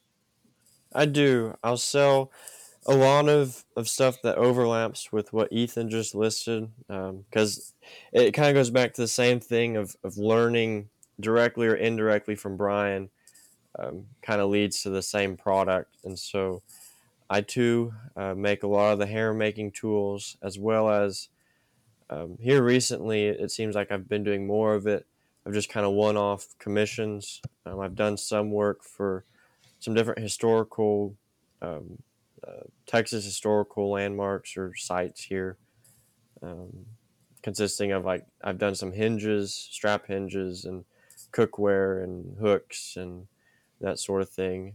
Um, Sweet. so And Mark has some gorgeous art pieces too. No way. Do So you? Go, go check them out. Definitely. yeah, and a lot of of what Ethan's talking about most recently, my most recent pieces, were prompted by uh, an art class I was taking in high school this previous year, and so that there's kind of a story with that of at least you know the idea originally was that I was actually going to be able to forge at school I was going to bring a small setup and I was going to work at school during this time for this art class. Um, but it ended up because of just a lack of proper communication that some people didn't like that idea, which is fair enough. So I ended up doing it all at home, but that prompted me to. It's not work that I typically do, um, especially the more kind of abstract pieces. Um, but it pushed me to a good place that I, I enjoyed. I enjoyed having to do those things. That's what I like to hear. You're you're starting to. I was gonna get like you know. Oh, I was. I don't know. You're saying something about being abstract and whatnot Artist. there. Take off, eh? Uh-huh. You're saying all the right things for Lyndon here. Wow. pushing my pushing my buttons in the right places and in the right directions and whatnot, eh? Flipping my switches. I like it. And where Yeah. would we see that artwork on your Instagram, or do you have a website as well? So there are. Well, I'll start with the website. I have just recently. I created a website. Um, that's still it's very rough right now, and, and so I won't plug it at the moment because it's it's not something that people need to be going to. Do it because someone might be listening to this in in a year. Well, I gotta enough, first. man, it's- here, I gotta first see actually what the address even is. I think it's. Let me see. Markling.com. no. Well, yeah. Well, it's pretty close. www.marklingblacksmith.com. Okay. Um, that is the website, but it is it's very rough. I made it before I went to Quad State. I wanted to have new business cards made, and when I had those cards made, I wanted to have my website on it. So essentially, I created the website just enough that I would have the the domain name or the website URL, so I could put it on my cards, and it's not gotten much past that yet. Um, That's all right. but you can contact me. Yeah, you can contact me directly um, through Instagram. Um, is pretty well, pretty good way to do that, or through Facebook. Um, and that's probably the most common way that people do get a hold of me. Very good. Very good. So, what's next for you guys? We've got all these stories about the past, the chain gang, how big's your duel, take off, eh? But we want to know what's next on uh, on the agenda. Mark, what's up, man? Oh, You- are you gonna make I a was website? hoping- Where you going? I was hoping I wouldn't be first here. Um, not that I'd come up with a better answer if I had time, anyways. But I am not sure. Not Um, sure. I'm not sure. So I did just finish high school, um, just just th- this past March, and I'm taking, you know, I I'm not committed to a college or any further education at the moment. Um, I want to take at least a year um, without doing that, um, not to rush into all that when I don't see there being a reason to, um, because I, I don't. I was talking to a friend about this earlier this week. Um, it's hard for me to have a desire to actually have a salary based job. I find it almost demeaning or undervaluing what I'm worth, and and that might be out of some pride of thinking I'm worth much more than I am. But as far as motivating myself, um, I really like the work that I do of, you know, piecework and getting paid by the piece and not just an hourly wage for me existing at a certain location. I think that's it works for a lot of people, but it's not what I'm familiar with, and so that certainly has um, moved me to to have my preferences that I do have now. Um, so at the moment, though, I am just doing blacksmithing full time, um, and and that's been my only source of income since I've been working. Actually, I've never held a, a job other than forging, um, and dude. so that there's that, and then as far as though the actual future, um, there, there's considerations of doing this further into the future. Um, I've said before, if it was just myself that I was having to provide for, I would have no problem doing this, continuing it. Um, but with the idea of providing for others in the future, that's something that almost feels more selfish to do, um, knowing that there might be better opportunities to provide. Um, so it's a lot to take into consideration, but you got to look at it in the way where you're happy as well. Like Yeah. I, Right. as much as what you're saying makes You're lot hit, of you're hitting us in the feelers here, buddy. You Well, got to and- think about what what makes you you, right? right. And what makes Well- you happy, and and who you are, and how you're representing yourself, and how people will be like how they feel around you and if you're in a job that's shitty and you're not enjoying it and you're not the full you What are you trying to say about me, man? Take hey off. man Leave me you. alone. Leave me alone. Jeez, you gotta push me like that. Jeez, sorry man I love my not job against you so much. but i think being patient is really important at the Yeah. point where you're at. I, I kind of did the same thing. I took a year off school um, I love you. going to university and uh, that that was a good idea. It helped me gain some direction and figure out what i was going to do and uh, yeah i was in Or- the in the teaching career for uh, 10 up 10 plus years and then uh, decided okay it's time for a change. I'm not happy with what i'm doing right now i want to venture off and do other things and be the full me so We had this Try to be the full you, conversation. man. Me and you had this conversation once before, Justin, where you kind of you you were on the fence at one point about that. I remember you being on the fence about it. oh shoot i'm still looking at my bank account slowly but I, I i actually i went and took a course this last weekend so that might uh A course for what? supplement. Um on set so you can go work on film sets. Oh, i think the hours are pretty nutty but uh i just need to take my WHMIS course and then i'll be able to uh, simple. go work on uh, film sets. So Cool, man. i don't know. Something else?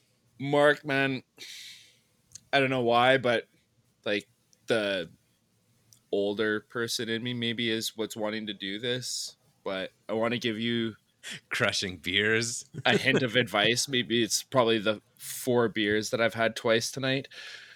Um, honestly, dude, you got you got you're at a point now where you're you're you have the chance to take on anything.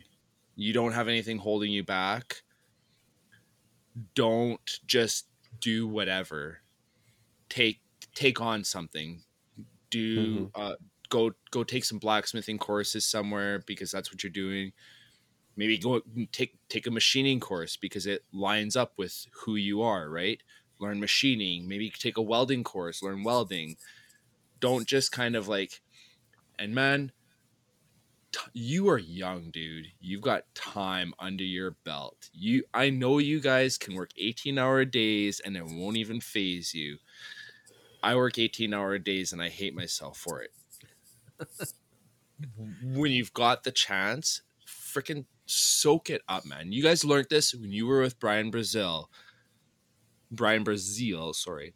You soaked up every chance you could with that man. You stayed up late and you listened to every word he said.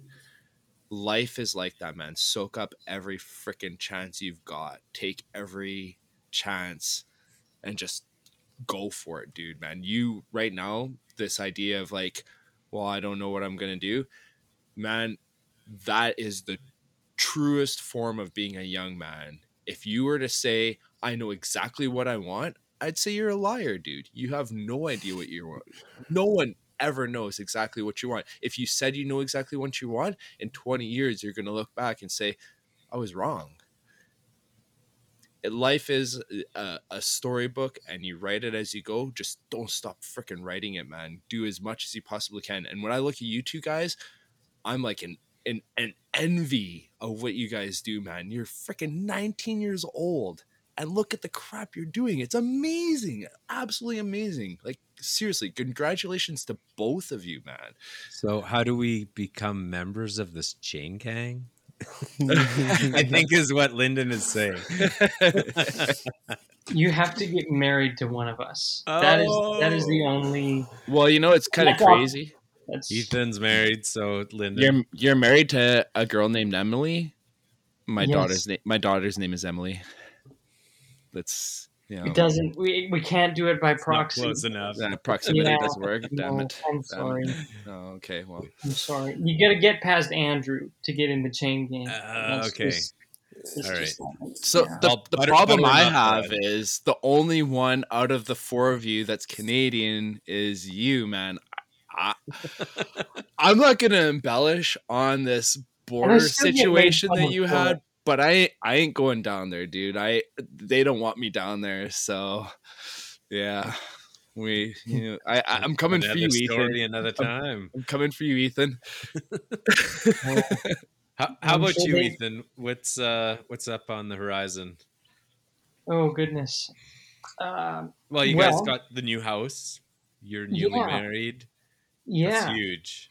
Yeah. So the biggest thing uh, on the horizon of life in general is our baby, which is due What? to enter into the enter into the atmosphere uh, on December twenty eighth. No way. Nice. Yeah. And Awesome, so- dude. Wow, Yeah, and- that's that's coming up quick. Yeah. It is. It is. It's uh, it's actually shocking that um, you know a lot of babies with our medical technology today are born at like 30 weeks, and On that day. Emily's- Yep. Emily's pretty much there, and so it's really realistically it kind of it kind of hit me in the face like it could in an emergency happen any day. So that's the newest no thing kidding. Hey. and that that all just uh, provides an extra bit of push to try and be a good provider and all that. So how that would tie into future life things is just um, trying to take the business that I have and try and grow it. And Yeah. I'm trying to grow it in the direction of industrial forging. So I'll just explain that for some people that I've been thrown around this term. What does that mean? So I'm talking about small scale industrial or commercial forging, and the uh, the type of industry that it is in Canada is if there is a forged part that needs to be made. Um, typically, they'll get it made overseas in China, where the labor force is cheap when they need millions of them or thousands of them. But if there's kind of a one-off special part, or even in the hundreds, kind of, um, it's not uh, um monetarily. Yeah, it's not efficient to set up a process overseas that might cost a million dollars or something like that. Set up a company and all that. So, so they'll get domestic companies to forge the pieces. And so, an example would be um, a special type of camshaft or an um, or braces or brackets for power lines, which I've actually done before. And then the newest one that I'm trying to work on getting the contract for is uh, pallet forks, big like uh, payloader pallet forks. Cool. Interesting. And so, yeah, so jobs for the big steam hammer. And so, if if I can move the business in that direction, that would be uh, that would be great. And um, and hopefully, I can do blacksmithing for the rest of my life. You know, if the Lord wills, and if not, um, I mean, if I finish my class one license, I'll have that little option to go off of and and um, I'm blessed to have parents who have cattle ranch who uh, are always accepting of, of extra hands. So that's kind of what my future looks like. And Emily and I are so happy to be out in the middle of nowhere on a farmstead and uh, just with lots of craziness going on in the world. We're just kind of happy to be secluded in our little place and and uh, we have a nice group of friends and so that's we're just we're just kind of content and happy and looking forward to the next thing. Nice Dang, man. dude. That's awesome. Sounds awesome. Yeah, man. Super awesome. Good for you, dude. Congratulations on the child, the new home, everything you're doing, man. Hope you cla- pass that class one with fire, man. Because, dude, I'd be surprised if you didn't, man. Yeah, I mean, I I personally hope that I don't burn the truck down while I'm taking the test. That's not what I meant by fire. Well, I know. I'm Yeah. sorry. I I, should. I, I, should that's my job. I'm the welder. I burn things down, and I have done it before on Yeah. lunch break. I got called out. Hey, uh, the bus is on fire. It happens, man. Don't do that. Okay. yeah. Sorry. Uh, yeah. No, totally understand.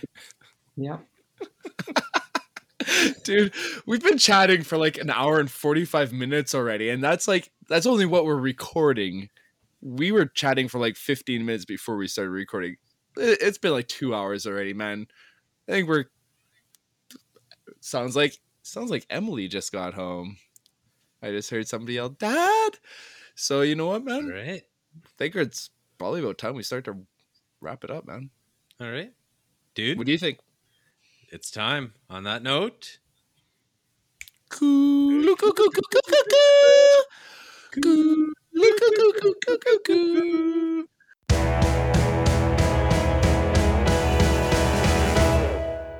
What, dude? Wait, you guys, yeah. Chain Gang, where were you guys? Chain gang did. Come on. Did Did we That's participate That's all in right. Yes, yes. Did you did you catch how that works, Mark?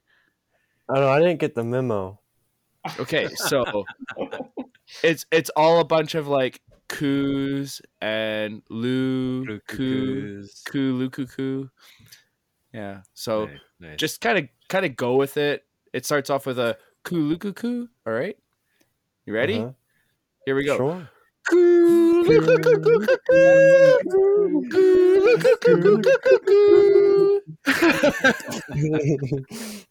So these these guys.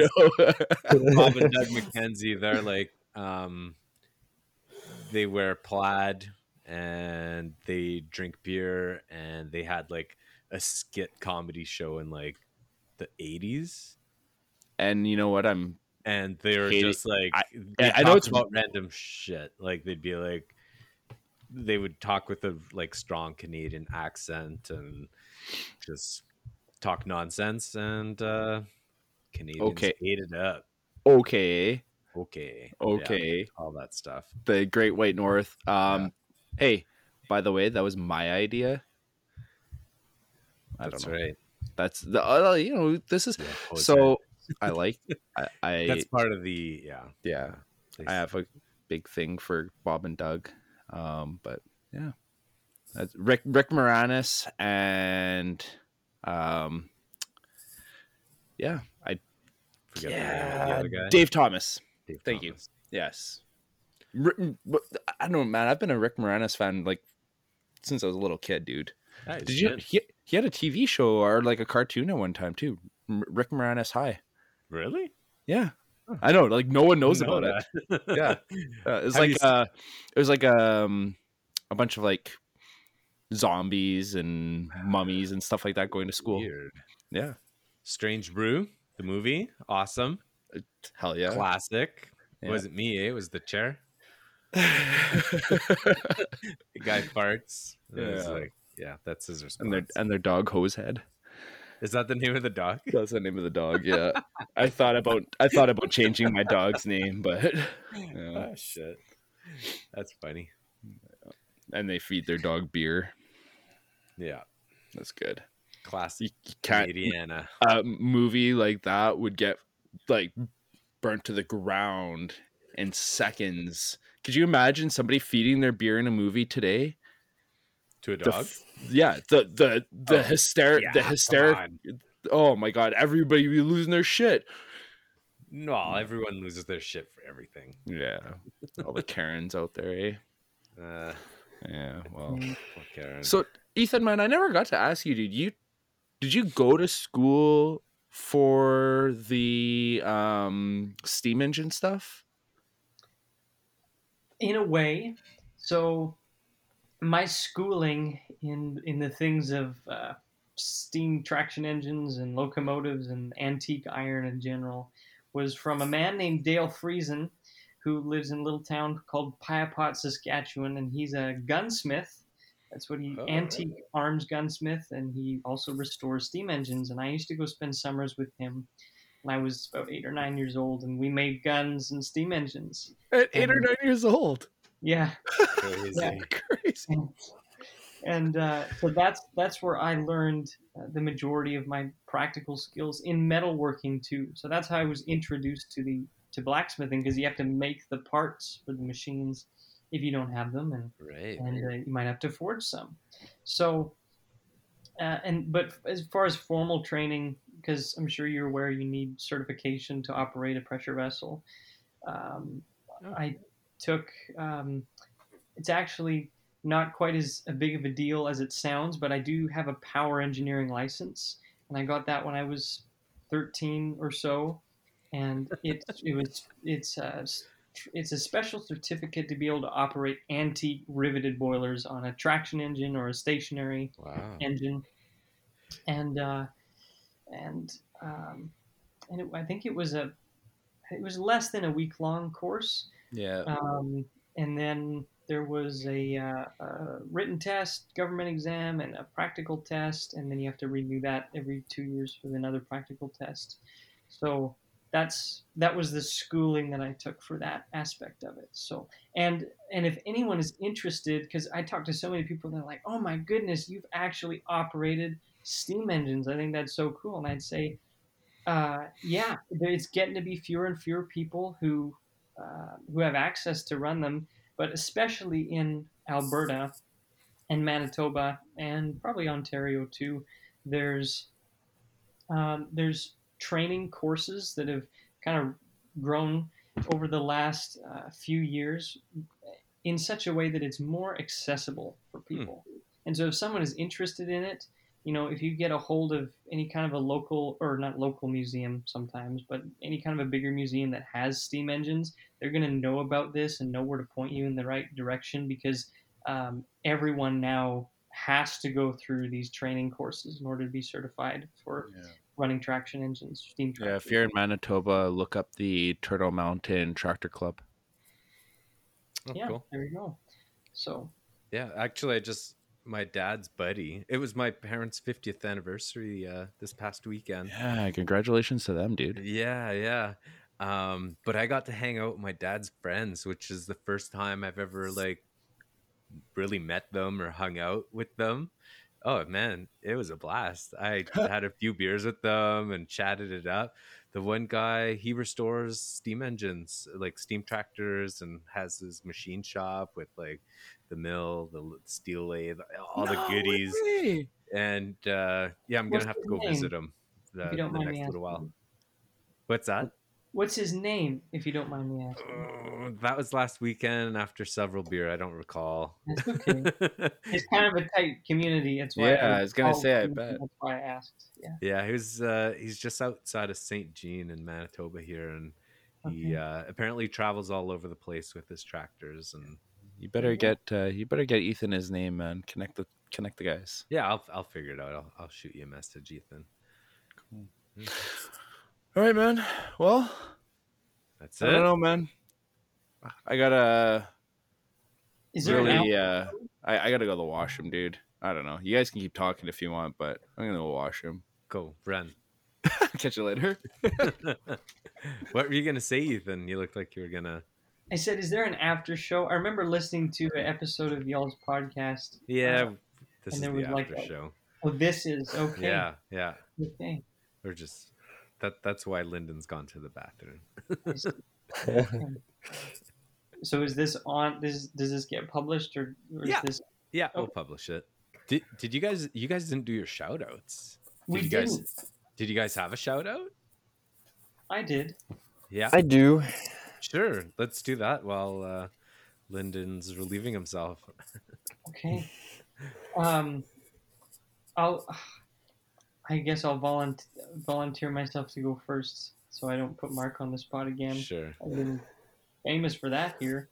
But uh, I, I mentioned we mentioned the Moccasin Mountain Hammer collection earlier as the biggest Okay. collection of uh, mechanical power hammers that work probably in the world.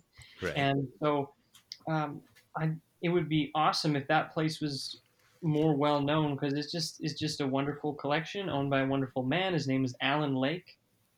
And so you can find him on Instagram if you type in Moccasin Mountain Hammers. and he's also on Facebook. I, probably more active on Facebook. I'm not sure. Does he collect or sell as well? Uh, well, he Probably has both, but he's a yeah. collector. He's a collector, and he's run courses at his shop before. I went to the first time that I ever went there. There was a course taught by Brent Bailey, a power hammer course Okay. on how to make hammers and, and different things with power hammers. So there's different. There's a, an event once in a while that's there. It's just lesser known. It's kind of tucked away in. Uh, it's around uh, Lewistown, Montana, but it's just a fantastic place. Again, owned by a fantastic gentleman who's been generous enough to let the chain gang come and um, and forge with his power hammers and use his shop no for- kidding. for a few years. So yeah. Nice. Definitely my- worth a shout out. How, how many power hammers do you figure he has uh, kicking around the shop there? fifty, 50. Wow. maybe more. That's where they all went. And, and again, as Mark was saying, it's not just power hammers anymore. Antique machine tools, and not just old grubby Nice. like 40s machine tools. Not that 40s machine tools are bad; they're wonderful. But this is like pre 20s machine tools with Wow. with um, you know the wonderful architecture in the piece that you find in, in that era of machines, whether it's shapers or um, planers or milling machines or Mhm. key cutters or like oh it's just wonderful Wow. Yep. I'd like to go hang out there. Just hmm drool through the shop. How about you, Mark? Your shout out. Mine would be um, on Instagram. It's at Noah Stussy, S T U S S E. Um, it's a young blacksmith I had the chance to meet at Quad State, and it's actually both myself and Jonathan Pinkston. Um, we worked a couple days with him. Um, he he just kind of showed up one of the days and he, he hung around and for a couple hours it was just him watching me forge and asking questions and um, was really really impressed by um, just kind of his ability to learn and his eagerness to learn um, was it was really encouraging to see honestly when you meet someone like that Nice. He's got. so- he only has 16 posts on his Instagram. Yeah, no- uh, no whole lot. 272 followers now. Right, but uh, I'm really excited to see what what he's going to be doing here in the future, um, and I'm hoping that he'll be able to come down here and we'll get to work some more together, uh, maybe for the conference in January, um, or hopefully sooner he? than that though too. Where's he from? Virginia, um, United Okay. States. So So it's a bit of it's a bit of a drive for him to come to see you, hey? it is. I think um, it said that he has some family here in Texas, so kind of put those two trips together um, to visit family, and then hopefully be able to stop by here for some time too. How the hell do you forge in Texas, dude? Sorry for my, you know, Fans, big fans. No it kidding. makes all the difference in water and but a fan in- without a, if I didn't have a fan during the summer, I would not forge. no. Whereabouts in Texas, like north, south? So I'm in College Station, Texas. Um, it's really it's kind of central Texas, maybe further east than central, but um, it's maybe less than a couple hours north of Houston, about an hour from Huntsville, a couple hours from San Antonio. Crazy, dude. Yeah. And See, like So of- many people. speaking of, Speaking of forging in Texas, Mark should tell a little bit about the Texas Blacksmithing Conference, which he is one of the main organizers of. oh no way, No way. wait, nineteen years old and you're the main organizer of an event. Well, so I'd I'd mentioned a little earlier. What what's that, Ethan? I said we'll use this to get it more famous. More Yeah. famous. Yeah, because what, what one of our twelve listeners might hear about it. No, because we have more number listeners than that. Take off. No one wants to listen to you, you freaking idiot. Anyways, um, as I'd mentioned earlier, there was an event that was pretty local to us here, blacksmith event that happened annually, Steep Hollow Forge uh, combo demo, and it just had its last event. It must have been twenty. Let me think, twenty nineteen, I guess. Okay. No, no, no, no. 2020. Yes. 2020 was the last event. And uh, especially last year and, and all around that time during COVID, everything had kind of stopped. And a lot of the events, there weren't any. Um, and so we really felt the need to have one, especially because with the combo demo no longer happening, um, not really to fill that space because we recognize that we can't really to the extent that it served, but um, to try and move in that direction of providing a similar event to the public and to the blacksmiths. So um, last year was the first year it happened. It's going to happen again this upcoming January. I think it's the last Saturday in January, and I think that's maybe the 31st.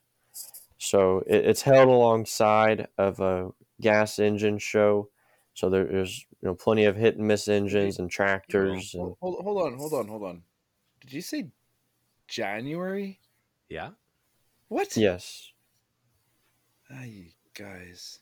You know what it's like? Okay, no, no, no. Well, You know what it's, more you know what it's you like in Canada come in. January? Yeah. We'll have to go to Texas, dude. Come No down here because eh? see, Texas, allowed, I you can would. wear. Well, you can wear like shorts some of the days, you know. And Um, and guns and knives. Do you carry a Mhm. gun, Mark? Not on my person. Um, in my vehicle, I do, but You got one on the Um, wall right behind you there, eh? I do. That's a, a muzzle loader, so that's a black powder rifle. Oh, that's sweet.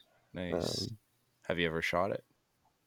Not that particular one. No, that is actually one I bought from Andrew Larson um, earlier this summer. So Hey, and uh, you know what, man? I want a small apology to Andrew and um, is it Jonathan? Uh, Jonathan? Sorry, Mr. Pinkston. Can't even remember his name. Jeez. I- I knew kind his of last- apology is this? because I oh well, I knew his last name was Pinkston, but yeah. Anyways, um, I honestly really would have loved to have all four of you guys on the show. I really, really would have, but I have a funny feeling it would have been a shit show, and I'm extremely happy with the chat that we've had with the two of you guys. This has been absolutely amazing.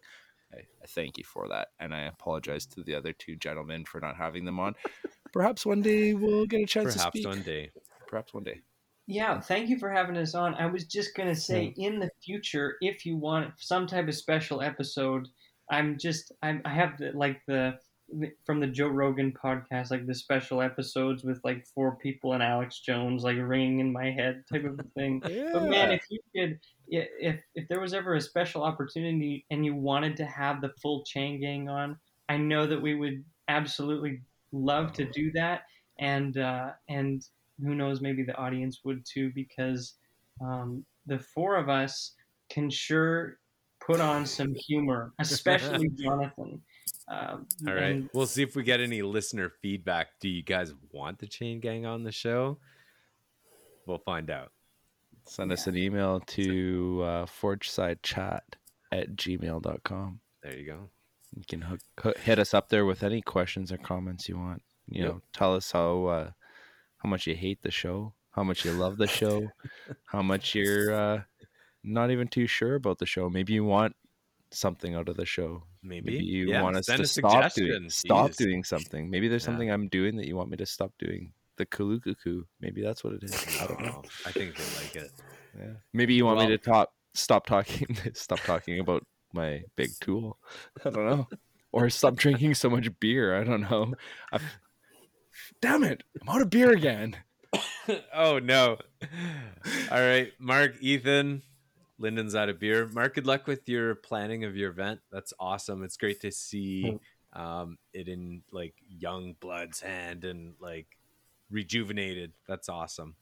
Um, it's a lot of work, I'm sure, and effort. Yes. it, it'll it'll end up. And that's that's you following who you want to be, right? So that's that's fantastic. Where where in Mm, Texas so- is the event held? Lyndon, done. We're done. That's You're it. done. Okay. Yep. Okay. If you want to find guys. out more, hit up Ethan. Hit up Mark. We gave you all the info. If you missed it, listen again. Exactly. All right, guys. Have a good night. Ciao for now. All right. You too. Y'all Oh, too. Thank y'all. I love you. All of you. No, like I did. I mainly Justin, but I, oh man, seriously, man, I love what you guys do. I really do, man. Ethan, I'm sure if we got to know each other, I'd love you too, man. And the same goes to you, Mark, dude. You guys are gentlemen, gentlemen and a half. I don't know. Much I've love. just that there's a love hierarchy. I think that that is so. Oh, you you didn't know Uh, that about the show and us? I, I'm I'm a lover, man. I'm a midnight lover.